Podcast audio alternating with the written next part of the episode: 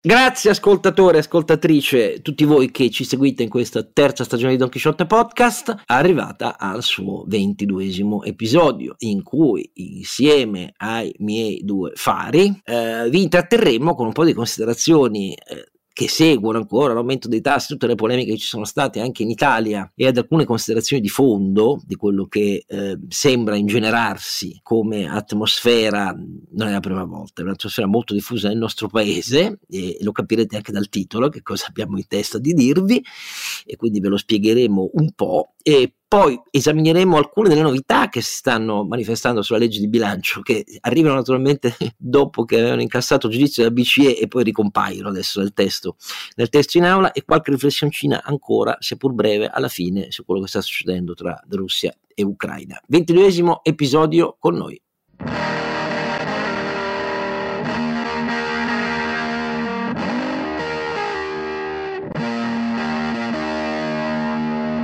Don Quixote, Oscar Giannino, sarà sempre lì, anche a Natale, anche a Capodanno, sarà sempre lui, non so per quanto altro, ma speriamo una vita lunga. Ma soprattutto chi consente a Don Quixote di eh, correggersi nelle stupidaggini che pensa e che dice, cioè i suoi due compari, in primis eh, Ronzinante, Ronzinante, stavolta cambio. Ah, stavolta tocca a me. Eh sì, Va certo. bene, il caro Alberto Carnevale Vaffè è pronto a scalciare. Oh, pronto a scalciare, perfetto. E poi eh, Sancio Panza. Renato Cifarelli, che vi ricorda ancora, sempre, ancora una volta, donchisciottepodcast.it, il nostro sito dove trovate tutti i link eh, da suggerire ai vostri amici per ascoltare il nostro podcast. No, io invece di errori mi hanno tirato le orecchie perché ho detto una stupidaggine sul, sul 110% dicendo che si potevano fare i soldi che, e mi hanno detto che al massimo ci vogliono due immobili. Io sent- avevo sentito storie differenti comunque, insomma, si vede che frequento cattive persone, mettiamola così. No, però questo è il segno che comunque, come vedete, eh, se ci scrivete, eh, riflettiamo bene su quello che ci dite, eccetera, eccetera, e, e, e nella misura del possibile rispondiamo anche, ci, ci, suggerite anche molti temi, grazie, grazie, come il nostro immenso grazie ovviamente a chi eh, ci dona eh, qualche cosa. Allora, eh, cominciamo da questa coda polemica ancora sui tassi di interesse, la decisione della BCE, il regalo all'Italia. Mm, ci vuole una moratoria, ah, i ecco. tassi stanno crescendo, ecco, non possiamo andare avanti così.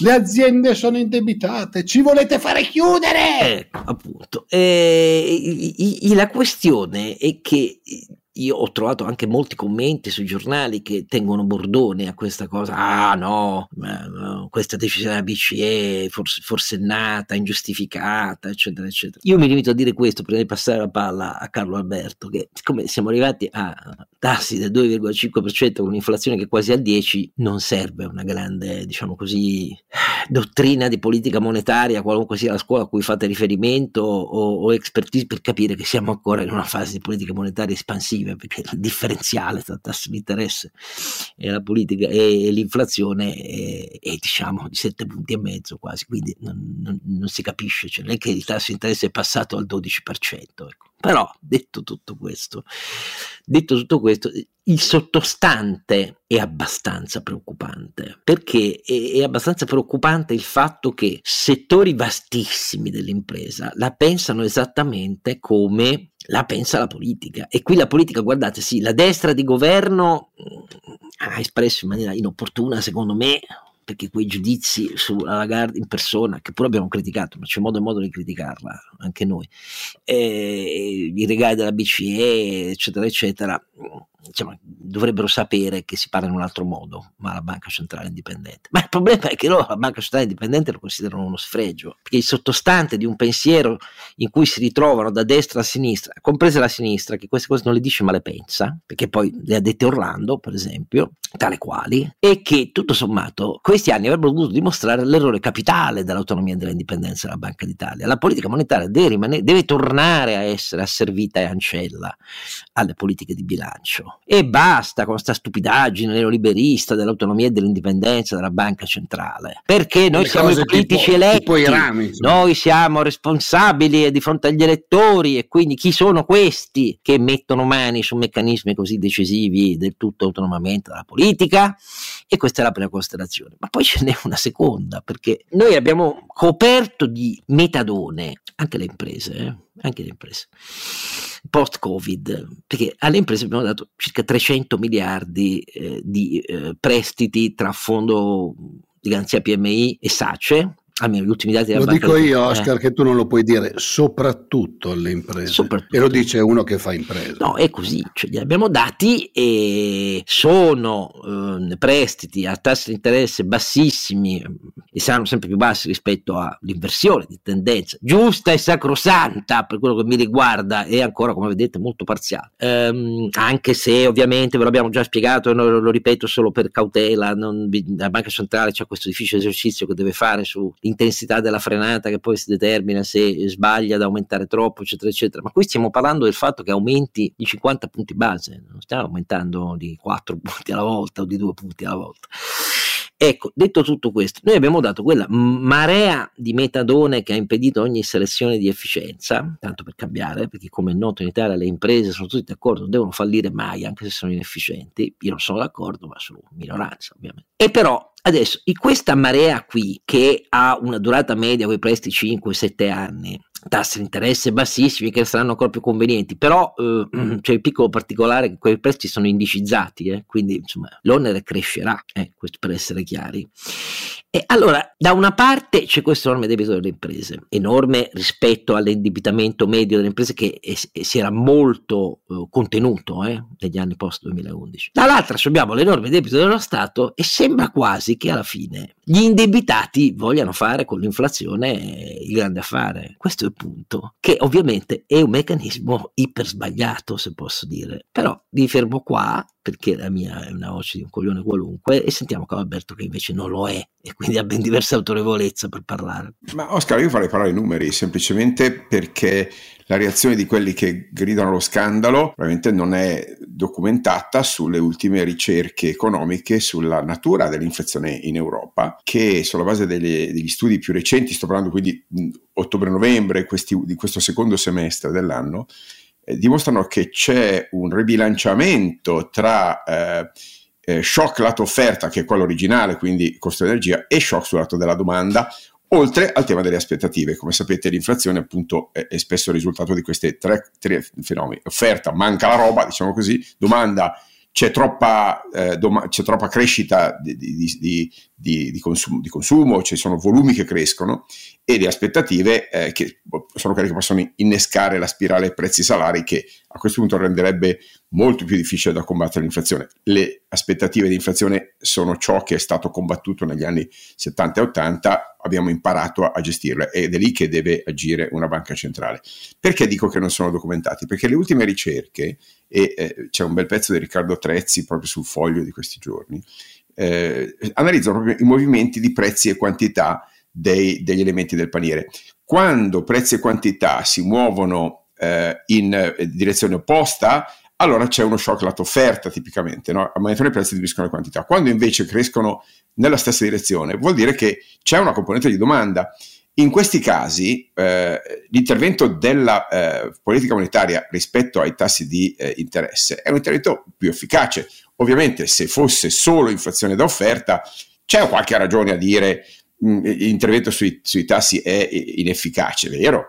Ma è, è, se vuol dire, l'inizio dell'inflazione era oggettivamente fortemente sbilanciato sul lato dell'offerta. Per come è continuata l'inflazione eh, in Europa, in, ma in particolare devo dire in Italia, ehm, la componente di domanda è, è tutt'altro che trascurabile e in realtà fa eh, considerare molto più simile a quella degli Stati Uniti l'inflazione dell'area euro. Questi sono i risultati delle ultime ricerche eh, pubblicate proprio in queste ultime settimane. Eh, ora, non pretendo che eh, Salvini e altri ministri siano esperti di, di, di politica monetaria e di analisi di inflazione, mi, mi basterebbe molto di meno, diciamo, però bisogna guardare i dati. In questo caso il comportamento della Banca Centrale Europea è eh, ampiamente giustificato, oltre dai numeri che hai detto tu, e cioè stiamo comunque parlando di una politica monetaria di fatto accomodante in termini di tassi reali, eh, eh, la verità è che la natura dell'inflazione sta cambiando e quindi un intervento sui tassi e soprattutto sulle aspettative è essenziale, il che non vuol dire volere la recessione, vuol, vuol dire essere determinati nello sradicare le aspettative eh, inflattive, evitare che si disancorino dagli obiettivi di medio termine. Questo è molto importante perché, come sapete, e la, la relazione di Mario Draghi è stata eccellente in questo senso, la determinazione, la chiarezza e la, e, e la, la, la volontà di, eh, di, di, svolgere il proprio ruolo sulla stabilità finanziaria e sulla stabilità dei prezzi della Banca Centrale è essenziale, tanto per ribadire quanto conta l'indipendenza vera, che forse è quello che è mancato in questi anni. C'è però un punto finale, caro Oscar, da dire, eh, che siccome va a piena giustificazione delle mosse tardive della BCE, non tanto nell'aumento dei tassi quanto in questo secondo punto. Questa inflazione è stata di fatto sostenuta da una grandissima disponibilità della BCE a comprare debito pubblico europeo. Eh, siamo arrivati a 8.700 miliardi col quantitative easing, con, con la, la, dire, l'esplosione del bilancio della BCE che ha raddoppiato in, in, in pochi mesi, eh, pochi insomma, in alcuni anni diciamo, proprio a, proprio a, sostenere lo sforzo che gli stati hanno fatto durante il Covid. In Italia appunto stiamo parlando di 300 miliardi di spesa pubblica in più, che ha aumentato il, eh, il nostro debito che è arrivato a 2.800 miliardi, ma anche di debito non riconosciuto, debito implicito, che è quello che hai detto tu, e cioè le garanzie implicite ai prestiti alle imprese. Se a quei 300 miliardi di debito pubblico esplicito aggiungiamo, diciamo, il 250 miliardi di garanzie, voi capite che eh, in sede europea non si può non da- dare un segnale ai governi che quella è una strada non perseguibile all'infinito.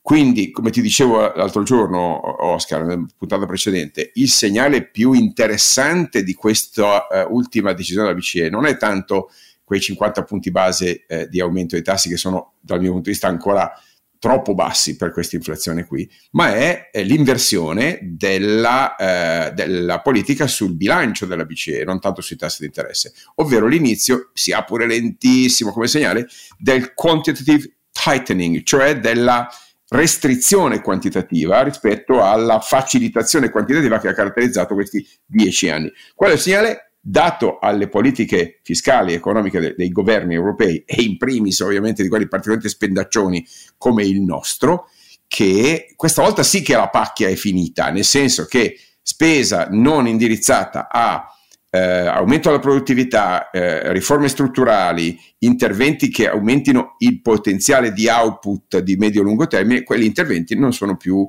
eh, coperti dal grande ombrello della BCE. Ecco, secondo me questi sono gli elementi. Cambia la natura dell'inflazione, diventando più simile agli Stati Uniti e siccome gli Stati Uniti stanno combattendo l'inflazione in maniera efficace, quantomeno questi sono i segnali, insomma, no? e, e, e, tutte le aspettative del mercato sono di un rientro più rapido dell'inflazione degli Stati Uniti, che è già tre punti sotto la nostra, ricordo, rispetto a quella europea, ma anche, come dicevo, il secondo punto è quello lato bilancio, ovvero dare il segnale ai, eh, ai governi che l'espansione del debito pubblico eh, fatta senza obiettivi chiari di aumento della produttività non è più non troverà più la sponda infinita della Banca Centrale Europea. Questo, caro questo secondo punto mette in crisi la politica molto più del primo. Il primo è irricevibile in termini quantitativi, oltre ad essere infondato in termini di analisi economica. Il secondo è politicamente fondamentale, ovvero la BCE dimostra al, pur tardivamente e pur debolmente, che rimane una banca centrale indipendente. E per me ha fatto benissimo. Ma soprattutto eh, insomma, ha fatto benissimo, ma il problema è che io credo abbia sostanzialmente torto chi si fosse convinto in questi anni sulla protrazione eterna del sostegno delle banche centrali alle emissioni di debito eh, con tassi di interesse negativi, perché poi alla fine è questo quello che si legge eh, nelle reazioni eh, della politica. O lo dico io per primo, eh, da modesto cultore da, della materia, interessato come giornalista, ma eh, c'erano stati eh, anni fa fino all'inizio del Covid, fior di economisti di fama mondiale per quello che hanno fatto nella vita, uno per tutti, ecco, Larry Summers per capirci, che si erano convinti della tesi mh, mm, della necessità di un lunghissimo periodo di, da una parte, politiche monetarie accomodanti e acquisti. Ehm, per chi ha un banale cognizione anche superficiale della storia delle grandi crisi finanziarie mondiali sa che da, dalla crisi del 29 in poi di volta in volta ci sono stati un mucchio di economisti che hanno parlato di una fase di depressione globale, mondiale, dovuta a fattori diversi perché ogni crisi è diversa e, e che hanno, si sono battuti per cose di questo genere qua ed era puntualmente avvenuto anche in passato. Allora, cito Larry Summer perché Larry Summer di fronte poi all'oceano di trilioni di dollari negli Stati Uniti innanzitutto, stanziati con, da Trump e Biden, ha cambiato di nuovo radicalmente idea e ha detto no, questa è una, eh, così non, non, andiamo da nessuna parte, è tutto sbagliato, quindi la politica monetaria riprenda in mano il controllo perché lo diceva ben prima che ci fossero i dati concreti di un'inflazione molto sostenuta negli Stati Uniti che ha eh, il core non nei prezzi energetici come è accaduto con noi per molti mesi e adesso sta cambiando come ha detto Carlo Alberto citando le ultime analisi di questi ultimi due mesi, ci stiamo spostando anche noi da una questione di offerta, sostanzialmente prezzi energetici, a uh, una componente di domanda. Negli Stati Uniti era soprattutto domanda, non la componente energetica. Gli Stati Uniti si sono resi autonomi.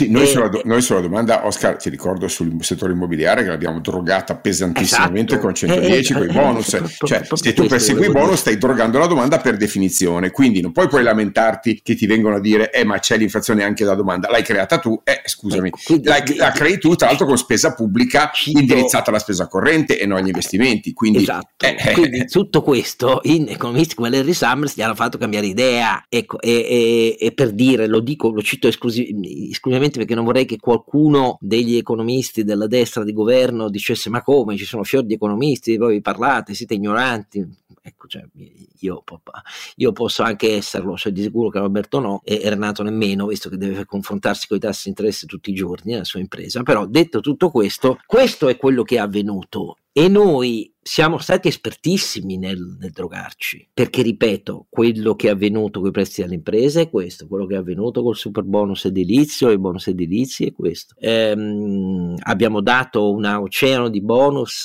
eh, con due caratteristiche, primo senza sapere, per quello che riguarda le famiglie, eh, non essendoci un'anagrafe della spesa sociale italiana, a, a, chi, a chi li stavamo dando, nel senso quanti ne cumulavano tra bonus e sostegni, benefici e moratorie a livello nazionale e quante misure assistenziali assistenziali eh, di welfare, eccetera, incameravano anche a livello locale, tra comuni e regioni, perché non ce l'abbiamo la, l'anagrafe della spesa sociale, a differenza di tanti altri grandi paesi europei che invece ce l'hanno, e quindi li abbiamo dati in maniera regressiva. Ehm, e, e il debito ne abbiamo fatto cioè Conte lo ha aumentato di 190 miliardi di debito, ecco, tanto per essere chiari. Nel grande applauso di una politica che continua a dire la coperta è corta, la coperta è corta. Siamo arrivati al 54% di spesa pubblica sul PIL, la coperta è corta. Quanto la volete lunga sta coperta? Cioè, non lo so. Ecco. Questi sono i semplici dati. Allora, come è evidente c'è una parte d'Italia che è pubblica ma è anche privata, che spera che la riduzione in termini reali dei maxi debiti, non paragonabili come ammontare, ma comunque ingenti, pubblici e privati, sia ridotta da un'inflazione elevata. Questo è appunto vero, senza farla rientrare neanche con una politica monetaria che resta lasca, ma che però dà un segnale di aspettative che devono decrescere di inflazione. Io ho questa modestissima impressione ed è l'impressione che conferma una vecchia tara italiana, vecchia tara italiana, perché è dal punto di vista dell'inflazione, la stessa tara che negli anni 70 e 80 ci portò alla grande illusione che tanto finché svalutavamo la lira c'era il fattore dell'illusione monetaria come fattore competitivo sui mercati internazionali, viva la grande inflazione che diminuiva i debiti e viva la svalutazione della valuta che ci, ci dava comunque spazio sui mercati. Poi con la moneta unica abbiamo pagato il prezzo di questa roba qua. L'inflazione avevamo iniziato a ridurla con una forte compressione degli andamenti salariali prima, questo è vero, ma quando poi siamo entrati nell'euro, nei primi due anni, grande moria di imprese che, malgrado tutti gli anni di eh, preparazione all'ingresso nella moneta unica, la pensavano come Prodi, che se vi ricordate, quando poi si trattava un anno prima dello scatto della terza fase della moneta unica, era convinto che l'Italia non doveva entrarci nella terza fase e che la Spagna sarebbe stata con noi appena vinte le elezioni. Dopodiché, naturalmente, andò in Spagna, gli spagnoli dissero no, no, noi ci entriamo, voi fate quello che volete. E a quel punto noi ci entrammo e nei primi due anni ci fu una moria elevatissima di imprese che non erano pronte, perché per anni avevano finto o comunque creduto davvero alla doppia illusione. Non vorrei che di quella doppia illusione, visto che la lira non c'è più, per fortuna, dico io, eh, la componente inflazione resti, perché questo accomuna pubblico e privato e a me questa roba mi, mi fa venire i brividi, perché vuol dire non aver imparato, non, non, le impariamo mai le lezioni, non so, caro Roberto, esagero? No, non, non, esageri, più che non imparare le lezioni non le vogliamo imparare, vogliamo manipolarle. So, stavo proprio riguardando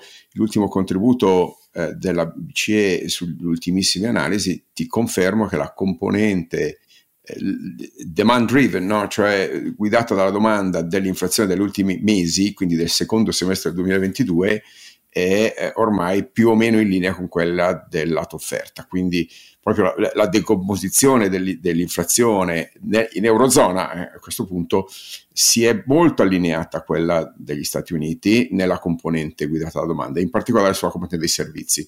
Eh, sui servizi dove c'è un'inflazione più bassa, stiamo parlando del 4-4,5%, però dire, più di metà del, di quell'inflazione è un'inflazione lato domanda.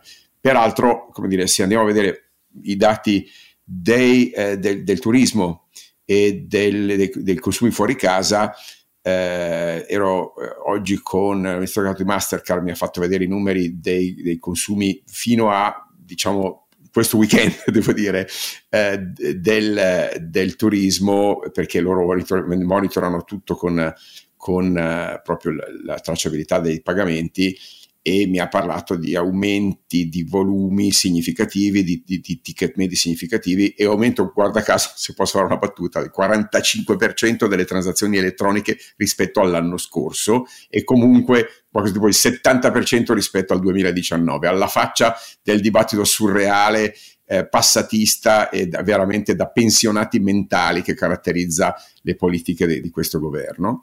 Eh, quindi ti confermo che non solo non vogliamo imparare, manco sappiamo leggere le statistiche eh, correnti, e questo è abbastanza grave, insomma, per, per, per chi vuole prepararsi a essere integrato in Europa, fa, fa profezie di, e, e, professioni di, europei, di europeismo solo, solo, di facciata, perché vuol dire non avere capito do, dove sei messo. Ripeto, noi abbiamo una classe politica che è in conflitto di interesse sull'inflazione chiarissimo, perché l'inflazione è la coperta di tutti, di tutti i, i, loro sprechi. L'inflazione è una tassa patrimoniale non dichiarata, imposta sui risparmiatori, molto più alta di quella che paga il governo in termini di aumento del debito pubblico, scusa, aumento del, del, costo del servizio del debito pubblico, molto più alta. Ricordiamo che eh, il governatore della Banca d'Italia, a giornata mondiale del risparmio, il 31 di ottobre, ha eh, calcolato in 320 miliardi la distruzione di valore eh, eh, di, eh, di, ricchezza netta delle famiglie italiane solo nel primo semestre legata all'inflazione, 320 miliardi di distruzione. Qu- questo dovrebbe far gridare allo scandalo, a questo dovrebbero guardare dei governanti seri. In realtà guardano al loro tornaconto, cioè la possibilità che di continuare a spendere e di far sì che l'inflazione, come dire, gli, gli risolva il problema. Il Mr. Wolf di, eh, del debito pubblico italiano è l'inflazione perché di fatto ha contribuito alla riduzione di quasi 10 punti del rapporto debito-PIL, ma non perché eh, eh, l'Italia spenda di meno, ma perché il valore reale del debito è diminuito rispetto al PIL e anche perché noi abbiamo un deflattore del PIL diverso dal deflattore dei prezzi al consumo che, come dire, da un lato fa, fa premio sul fatto che il Made in Italy è ancora in buona parte competitivo a livello internazionale finché non incorporiamo questa inflazione nei costi, quantomeno poi vediamo quello che succederà. Eh, ma eh, per quello che riguarda la politica, l'inflazione è il, come dire, il, il nemico ufficiale, ma l'amico uffi, ufficioso che consente a loro di aumentare il ciclo di spesa pubblica. Quindi certamente dicono che la coperta è corta, perché nella loro testa ad allungare quella coperta ci pensa l'inflazione. Ma Renato, tu eh, ovviamente non sei indebitato molto, eh, quindi Vabbè, la cosa non ti riguarda no, molto. Allora, no, la nostra azienda, sai che c'è un detto che dice vabbè, sempre naturalmente tarando eh, sul, sul, eh, sulle cifre, però sai che ci sono i detti che dicono che ci sono le aziende ricche con gli imprenditori poveri e le aziende povere con gli imprenditori ricchi, io faccio parte della prima categoria. Definirmi povero è un insulto al, a, a, chiunque naturalmente, però è, diciamo il detto vuol dire se lasci i soldi in azienda e quindi reinvesti, l'azienda è un po' più strutturata, se tu invece li prendi perché ti interessa avere dei dividendi, l'azienda rimane un po' meno strutturata, noi facciamo parte della prima categoria. No, allora io le considerazioni che volevo fare, all'inizio un po' eh, scherzosamente facevo le urla di qualche mio collega.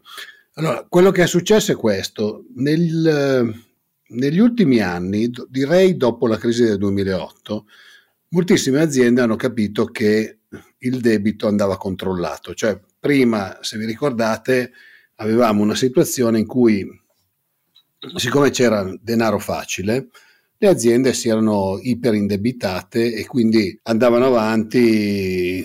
Diciamo, era anche un periodo in cui tutto sommato i margini erano buoni e quindi andavano avanti senza grossi problemi con iperindebitamento. Naturalmente eh, fra fisco e banche si prendevano poi la maggior parte di quello che l'azienda produceva, ma evidentemente a loro andava bene così. Eh, dopo il 2008, naturalmente, che è stato uno shock eh, soprattutto eh, dal punto di vista delle aziende di tipo finanziario, è cambiato poi il mondo. La maggior parte delle aziende si sono rese conto che dovevano comunque strutturarsi meglio dal punto di vista del capitale e quindi dell'equilibrio fra l'indebitamento e il capitale proprio ed eravamo su un trend abbastanza buono. Negli ultimi anni è evidente che con dei tassi che erano eh, sotto zero, cioè ne abbiamo parlato tantissime volte, praticamente se avevi un'azienda che andava abbastanza bene erano le banche che venivano lì a cercare di darti dei soldi perché non dimentichiamocelo, loro avevano tassi negativi se, se lasciavano i soldi eh, alla BCE, naturalmente cosa è successo? Che è ripreso un po' la corsa all'indebitamento. Quello che succede adesso, se, uno, se a qualcuno è scappata un po' la mano, naturalmente cos'è? cos'è? Che ricominciano a partire i tassi e quindi ricominciano i pianti, perché poi alla fine, se noi andiamo a vedere, come dicevi anche tu, fra i prestiti che ci sono stati, gli aiuti, tutto sommato l'economia per chi è nel mercato internazionale non è andata così male anche negli anni del Covid. Eh, il Covid ha portato per alcuni naturalmente un po' di, di, sofferenza, ma per la grande parte delle aziende è stato, no, non, ha non, ha portato particolari problemi finanziari. Quindi è partito un po' la rincorsa all'indebitamento. Adesso naturalmente ci sono i tassi che stanno salendo e cominceranno i pianti, ma soprattutto la cosa che a me eh, fa un, leggermente più paura è quello che diceva Carlo Alberto. Non tutte le aziende hanno ribaltato sui prezzi il, eh, l'inflazione o l'aumento di costi che hanno avuto. Quindi noi abbiamo dei margini in diminuzione. È evidente che il fattore margini in, in diminuzione con un aumento del costo del denaro, se sei indebitato, può diventare una miscela esplosiva che ti può causare un sacco di problemi. E lì e da lì nasceva un po' la mia, diciamo, presa in giro che facevo all'inizio eh, del ah no, dovete darci, dovete aiutarci perché non possiamo andare avanti con i tassi che crescono. Però lasciatemi dire eh, da uno che fa il mio mestiere, cioè fa anche parte del nostro mestiere pianificare un po' anche la parte finanziaria dell'azienda, cioè noi non possiamo fare, criticare i politici e poi fare esattamente come ah, loro, eh, cioè certo. Pensare che il debito sia infinito, che ci sarà qualcuno che ci mette mano e che comunque tutto andrà bene. Anche perché, non dimentichiamocelo, stanno cambiando moltissimo tutta la parte di regole e regolamenti legati alle crisi d'impresa e quindi in questo momento lo strutturarsi meglio per prevenire eventuali problemi è qualcosa che è dovuto all'interno delle imprese, cioè molti miei colleghi purtroppo la stanno prendendo un po' tipo ma sì ma intanto a me cosa vuoi che succeda? Ma la gestione del rischio in questo momento è diventata anche dal punto di vista della responsabilità di chi è in consiglio di amministrazione qualcosa su cui bisogna mettere gli occhi e starci molto attenti. Io sono tutto sommato uno che preferisce il mercato, mettiamola così. E quindi quello che mi dispiace, dico sempre, è che non nascano nuove imprese, non che muoiano delle imprese, perché tutto sommato un'impresa ha un suo, io la, la paragono sempre un po' a, a un organismo vivente, no? Cioè gli organismi viventi hanno una loro parabola e poi se sanno rinnovarsi come succede in natura, magari non negli animali, ma ad esempio eh, di più alle piante o in qualche caso che agli animali, è in grado di sopravvivere. Se non è capace di rinnovarsi, poi ha deca- un decadimento e va a terminare. È abbastanza normale che ci siano le aziende che, che finiscono. Poi è evidente, nessuno di noi spera mai che sia la sua. Il problema è un po' come con i bambini, no? Cioè, se nascono nuove imprese, tutto va bene se invece hai le, le, aziende che spariscono perché non sono efficienti sul mercato e non ne nascono di nuove, abbiamo un problema. Mi sembra eh, abbastanza chiaro. Poi qualche volta faremo un approfondimento su queste nuove regole perché da luglio è entrato in, in vigore il nuovo codice di insolvenza e crisi d'impresa e la parte rilevante da spiegare bene eh, a, alla piccola impresa italiana, eh, a cominciare da quella che va molto bene, perché eh, ce ne sono come, sono loro i protagonisti poi anche del quarto capitalismo di Mediobanca, no? Alcune migliaia di imprese con il loro indotto no, che sono titolari di nicchia, ma di nicchie che sono fondamentali, quindi hanno ottimi ordini, ottimo fatturato, quello che volete voi. Però, siccome il 2086 il codice civile è cambiato, e, e, quindi le pratiche per l'early warning devono essere tarate su dei precisi segnali che sono di quattro ordini diversi per il controllo gestionale finanziario eh, per eh, i ritardi eh, degli oneri retributivi e contributivi ai propri collaboratori per la percentuale sulle passività eh, negative delle, dei ritardi di pagamento con intermediari finanziari, eh, per la parte di segnalazione che è obbligata nella nostra legislazione in caso di interessi di mora protratti nei confronti di chi ha il regime della segnalazione obbligatoria, cioè sostanzialmente INE, INPS, Agenzia delle Entrate e poco altro, che sono, sono gli interlocutori ordinari della gestione ovviamente ehm, degli oneri sul lavoro delle imprese. E queste cose qui dovrebbero indurre non a pensare a moratoria moratorie continue, eccetera, eccetera, e cioè qualcuno, una mano generosa della politica che viene e ti dà una mano, ma a cambiare le procedure in imprese che spesso non hanno neanche i manager, che ritengono di non aver bisogno di manager per il rischio finanziario, eh, che ritengono di non avere bisogno di qualcuno che li strutturi sul rischio delle catene di fornitura, eh, degli input di produzione e così via. Però questo è un discorso più ampio, però tutto è collegato a questa grande invocazione generale italiana sul fatto che dobbiamo andare avanti con sussidi, sostegni, moratorie e tutto sommato l'inflazione non, non fa male poi agli debitati perché ne diminuisce il valore reale. È, è, è, tutto sbagliato questo discorso. Adesso andiamo un secondo a vedere le nuove cose che fanno capolino, guardate, guarda il caso, adesso nella legge di bilancio e che non c'erano nel testo originario, o meglio alcune di loro erano, fatte, erano state fatte sparire, però adesso ricompaiono tra poco.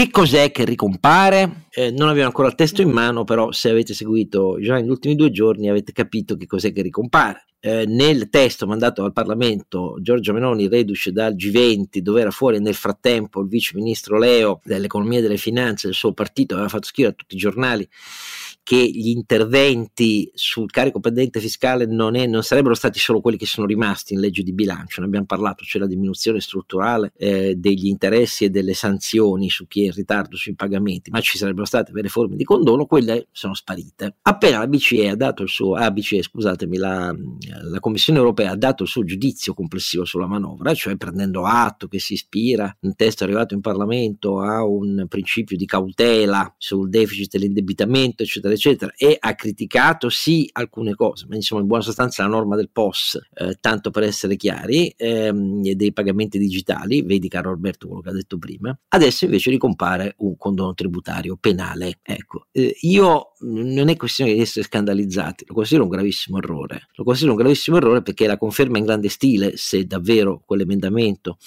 con sostegno del governo passa, perché sono d'accordo, le tre componenti del governo nel farlo passare, perché assumere la posizione con lo scudo poi di aggiungere che il MEF è d'accordo perché così si recupera gettito e si fa emergere imponibile del fatto che anche chi non ha fatto la dichiarazione o l'ha fatta falsa, cioè stiamo parlando delle fattispecie più gravi che indicano il penale tributario, non avrà conseguenze penali di nessun tipo, bensì se paga tutto, ovviamente scalato negli anni, come già prevede la legge di bilancio, e, pagherà anche gli interessi e sanzioni, ma molto tagliato dalla legge di bilancio, eccetera, eccetera, non c'è più penale. Allora, questa filosofia è completamente sbagliata perché conferma in grande stile, se adottata, però intanto lo fanno scrivere ai giornali che arriva, e che chi paga le tasse è un fesso. Allora, siccome io sono contro questo prelievo depredatorio e di rapina che c'è in Italia e contro gli interventi a margine che coi bonus la sinistra partendo da Renzi e poi la destra con le, f- le false aliquote piatte e così via, eccetera, eccetera, hanno fatto ehm, scassando vie più l'ordinamento e rendendolo ancora più distorsivo e più iniquo sempre di più, adesso far passare anche l'idea del contorno del condono tribunale penale significa veramente una sola cosa, che chi paga e non fa parte delle constituencies che sono state premiate in questi anni è un fesso. E allora a me sembra una cosa incredibile nonché conferma il fatto che loro evidentemente considerano ehm, il loro messaggio primario da dare all'Italia quello della totale comprensione verso chi non dichiara e dichiara falso. E, e questo per me è un fattore che non c'entra niente con la destra e la sinistra e che mi esurcera a me per primo che sono uno che vorrebbe pagare molto meno perché è convinto, cosa che nessuno a destra e a sinistra dice mai più oramai, totalmente assimilate, che lo si debba fare in presenza di una revisione sostanziale di una spesa pubblica che è abissale, dispersiva, inefficace, inefficiente, incapace di andare nella giusta proporzione a chi ha davvero meno e a chi sta davvero peggio e che invece stende un manto a metà del totale dei contribuenti italiani di comprensione e sostegni. Eh? Non dimenticatevi mai che nell'anagrafe tributaria legale italiana, cioè quella a cui tutti dobbiamo far finta di credere, far finta perché io non ci credo da anni, è meno del 5% del totale dei contribuenti italiani su 40 milioni eh, di eh, contribuenti, di cui oltre 10 milioni non versano un euro, ma solo il 5% paga un IRPEF che è almeno pari, e in quel 5% molti lo pagano molti di più che almeno pari, alla spesa pubblica pro capite, um, che in Italia oramai arriva a 18.900 euro pro capite. Ecco, questa è la alamara realtà. Dopo l'illusione dell'inflazione, uh, un'altra collusione tra, uh, con l'Italietta. Perdonatemi, eh, questa roba qui, proprio perché considero uno scandalo la piramide tributaria delle dichiarazioni italiane, totalmente infedele e non rispecchiata dalla realtà del nostro paese, eh? totalmente, perché basta vedersi, guardarsi in giro per capire che è così, a maggior ragione se c'è anche il condono penale tributario, io, a me la cosa fa vomitare. Però Oscar, più che, più che, condono, la chiamerei proprio vendita delle indulgenze, perché tecnicamente è una causa estintiva per comportamento riparatorio, cioè se eh, paghi ti perdoniamo i peccati sostanzialmente. Che, che dimostra la, non solo la fame di Martin soldi. Lutero ci fece la riforma sì, sì perché Papa Leone X adesso vado a memoria insomma, eh, no, no, è così, è eh, così. La, per pagare la costruzione di San Pietro se mi ricordo bene decise di vendere le indulgenze no? e anche diciamo qualcuno cioè, decide di rendere ufficiale, la roba che già da secoli sì, sì, diciamo di fare mercato vero e proprio che è questo no? cioè, di fare una bella legge dicendo se paghi ti perdono i peccati e qui torniamo a quello, non è neanche un condono, no? Stiamo parlando di comprarsi sostanzialmente la giustizia, cioè eh, per chi è implicato in processi penali per omessa dichiarazione dei redditi, no? tu che cosa fai? Dici, tu paga e ti puoi comprare fondamentalmente il, eh, il, l'est- l'est- l'estensione della, della, della, sanzione completamente eh, cancellando il reato. Cioè la giustizia viene messa a, eh, in vendita. Beh, a un mercatista potrebbe anche interessare questa cosa, no? cioè la, tutto è in vendita, compreso la giustizia. Peccato che i liberali da qualche centinaia di anni dicono che quello è un bene pubblico indisponibile, eh, altrimenti finisce la separazione dei poteri e finisce. Qui stiamo parlando di un governo che non soltanto fa una porcheria economica, ma mette a repentaglio la natura stessa dire, del, del, della separazione dei poteri di Montesquieu, cioè dice la giustizia, quella penale in particolare, ha un prezzo, basta comprarla per pagarci nostro, la nostra Basilica di San Pietro. Questo è il messaggio che dobbiamo dare a chi ci ascolta, caro Oscar. Oh, eh, poi vi, voglio dire ancora qualcosa sull'atto che per il suo impatto è in realtà quello più significativo fin qui emanato dal governo Meloni, che è il nuovo testo del codice dei contratti e degli appalti. La storia pregressa, non c'è tempo di percorrerla, è di un lunghissimo palleggio con il Consiglio di Stato sui testi e con l'ANAC all'epoca di Raffaele Cantone, eh, che eh, era stata istituita l'ANAC e aveva un intervento molto pervasivo che i, i partiti non hanno mai sopportato eh, nella eh, questione ehm, dei contratti e degli appalti pubblici. Il testo mh, emanato dal Consiglio dei Ministri è un testo in cui ha vinto la commissione Salvini, non quella verso Palazzo Chigi, eh, quindi il testo Salvini, non quello Carbone per essere chiari, cioè ha vinto la politica e alcune delle novità che vengono... Oh, sono state annunciate con grande enfasi come semplificazione, speditezza da parte del governo, devo dire con l'applauso anche in questo caso del mondo del lancio, del mondo privato, eh, a me non convincono per niente. In particolare eh, è sicuramente comprensibile e giusto, e quindi questa è una cosa positiva, aver disciplinato diversamente la soglia di variazione dei prezzi al di sopra della quale scatta la copertura fino all'80% della variazione dei prezzi, perché altrimenti le gare, ehm, per quello che è successo, energia, materie prime, eh, inflazione e così via, eh, andavano deserte. E questo è un bene. La nuova norma dice al di sopra del 5% della variazione ehm, dei prezzi eh, settore per settore a seconda del tipo di gara, eh, si arriva a una copertura fino all'80%. Ok, d'accordo. Eh, tenete conto che le imprese private del settore chiedevano il 100%, come ovvio, tanto per cambiare. Cioè abbattere ogni conflitto di interesse per ridurre il prezzo reale. Questa è, è, sempre la cosa del 110% che si ripete, eh? però l'80% è positivo dal mio punto di vista. Ma, ma, ma, tornare al general contractor che nell'esperienza delle opere pubbliche italiane fu negli anni 80 e 90 segnata come una grande cosa e poi si rivelò iper problematica, secondo me è un errore capitale.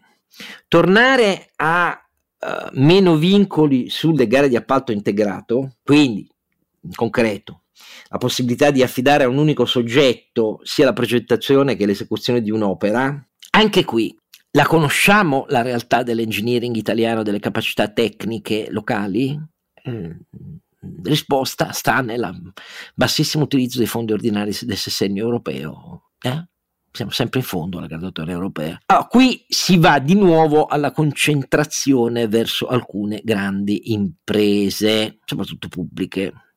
Questa cosa non si è dimostrata efficace, non si è dimostrata efficace, bensì enormemente distorsiva. Ecco, quindi mm, a me aggiungo alzare a 500.000 euro la soglia entro la quale i comuni possono fare appalti semplificati, anche quelli che non sono nella condizione di vedersi riconosciuta la qualifica le caratteristiche e gli obblighi di stazione appaltante, mi sembra, vista la realtà dei comuni italiani, visto il ritardo che stiamo accumulando sul PNRR, soprattutto in questa componente, un altro passo verso un'unica direzione. Questi tre interventi hanno un'unica direzione. La politica vuole le mani più libere nella gestione di gare e appalti. Di qui una eh, ovvia, ma questo me l'aspettavo, eh, diminuzione sostanziale eh, del ruolo dell'ANAC, che ormai gestirà solo la banca dati, per essere, per essere chiari.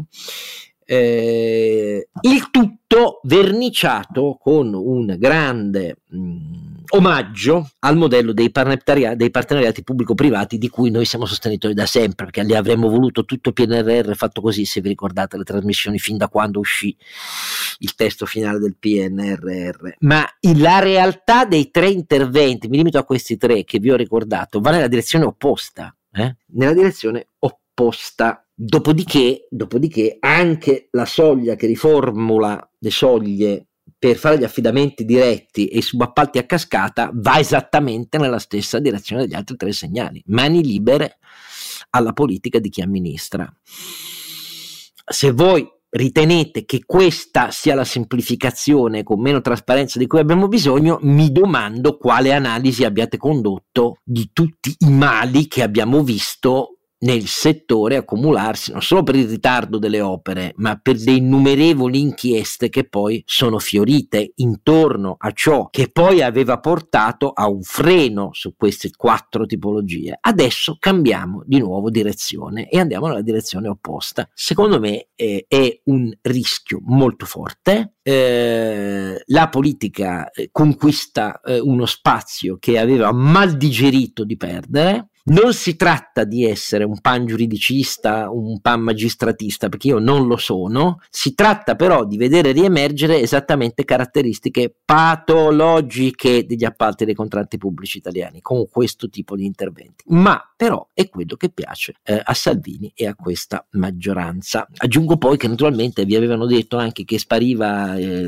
la famosa legge Lotito per le sole eh, società sportive che da due anni anni avevano avuto licenza praticamente, non dico per sospendere, ma quasi il versamento dei contributi, mentre facevano quello di cui ci si interessa anche nelle procure sulla loro parte patrimoniale ed economica con i loro giocatori. Ma detto tutto questo, quell'intervento ci sarà comunque, verrà esteso non solo ovviamente ai club di professionisti e di dilettanti. E vabbè, e siamo sempre lì però, eh.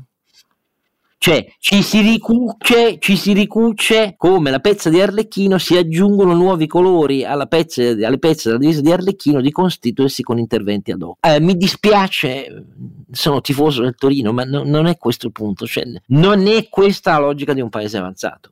Io continuo a pensarlo continuo a pensarlo, poi la politica vuole dare i soldi allo sport e non fargli pagare i contributi? Non facciamogli pagare i contributi, allora però che società sono? Scusatemi, eh, cioè, questo, perché le altre società sì e loro no? Perché? Eh, eh, sono tutte domande senza risposta.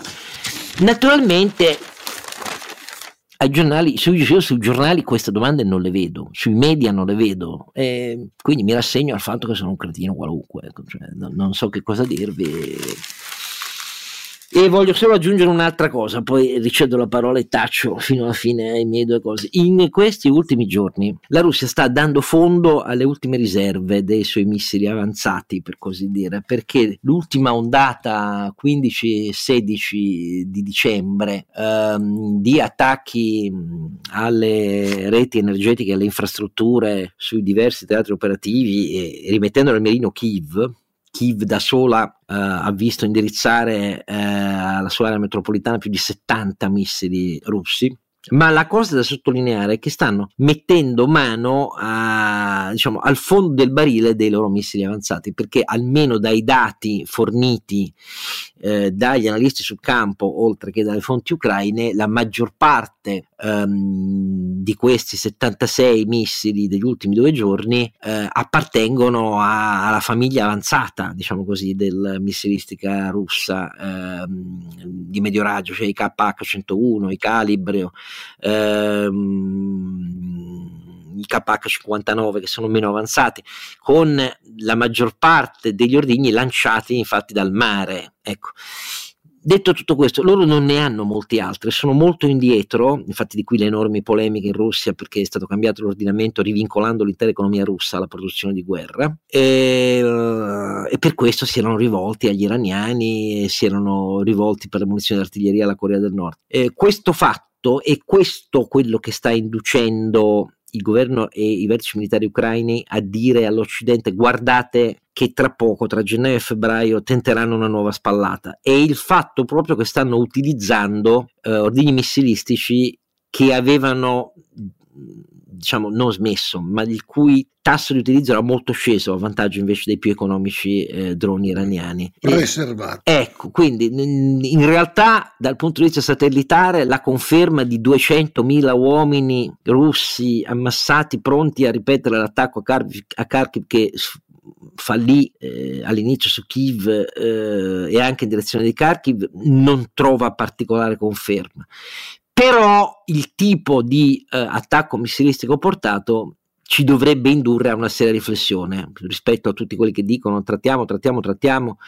E mi dispiace dire che Boris Johnson ha scritto un articolo dal mio punto di vista completamente demenziale, vabbè, che lui ci ha abituati a essere un po' così, quando era giornalista era sempre così, adesso è tornato a scrivere liberamente come giornalista, non più come premier britannico, ma questa idea che Zelensky la pianti eh, si rassegni su Crimea e sulle false repubbliche eh, di Donetsk e Lugansk, del resto nessuno riconosce, eh, però la smetta trattiamo e finiamola qua, perché questa è l'unica maniera per trattare. Ecco, preferivo Boris Johnson quando stava zitto piuttosto che dire queste cose qua. Attenzione che Kissinger, che alcuni accumulano o a, a Boris Johnson, non ha affatto scritto le stesse cose.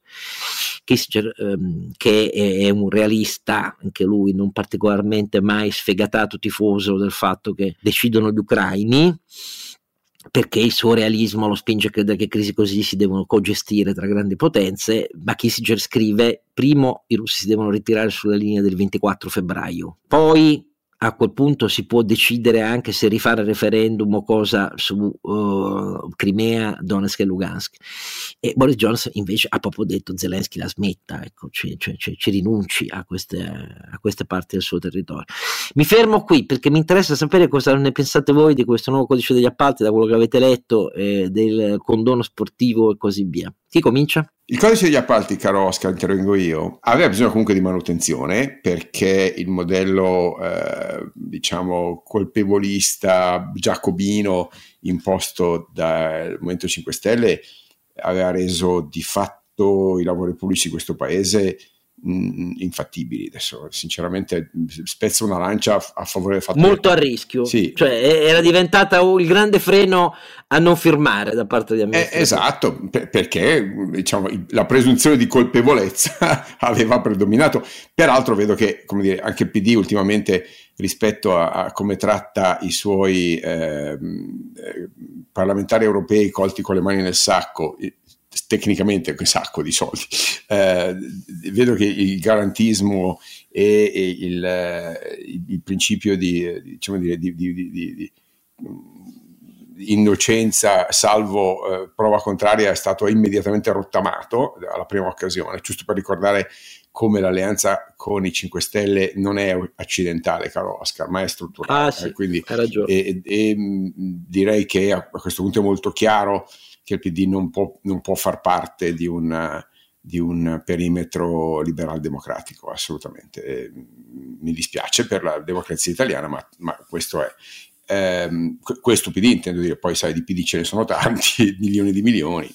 Eh, tornando alla, questione. Infatti, il vero problema è che dei PD non ce n'è più uno. Sì, ce ne, ce ne, ce ne dovrebbe. La mia tesi, però, te la ribadisco, è che do, dovrebbero smontarlo perché quell'operazione che eh. aveva un senso, per carità, eh, aveva un senso 15 anni fa, eh, oggi non, non, ha più, non ha più perché, perché, la concorrenza dei 5 Stelle ha messo a nudo la vera natura eh, della componente di, di, di populista e, e, di sinistra del PD, ovvero eh, spesa pubblica, garanzia, eh, statalismo, dirigismo e, e eh, i, i, provvedimenti liberali eh, da manettare, cioè, la, pe- la, peggior natura del, della sinistra eh, tradizionalista, molto peggio del PC, molto peggio del PC classico. Detto questo, torniamo al codice degli appalti, breve commento.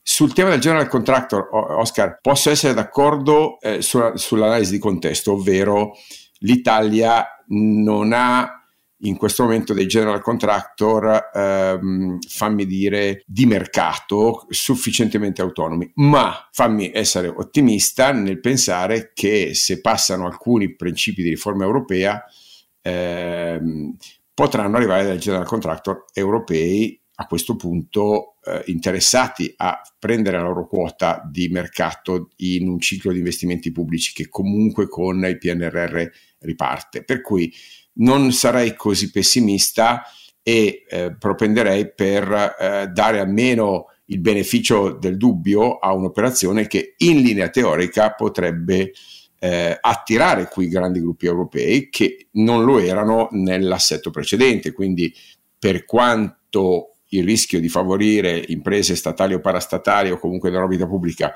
sia più che legittimo quello che sottolinei, fammi dire che c'è comunque una speranza che questa cosa non sia strutturale. Però è, è, giusto segnalarlo, ecco, se non altro. Per Ehi, eh, quanto alla, eh, alle gare da 500k, Eh, beh, lì il tema però non è quello, è che è la natura dei comuni, cioè io, io sono d'accordo su quel, su quel livello lì, qualificherei i comuni che lo possono fare e che non lo possono fare. Ecco, interverrei sulla stazione appaltante, non sul ah, valore. capito. Quindi lo si, lo si, fa fare a tutti. Esatto, quello, l'errore però non è nel, nel, cambiare la soglia, l'errore è nel qualificare la stazione appaltante.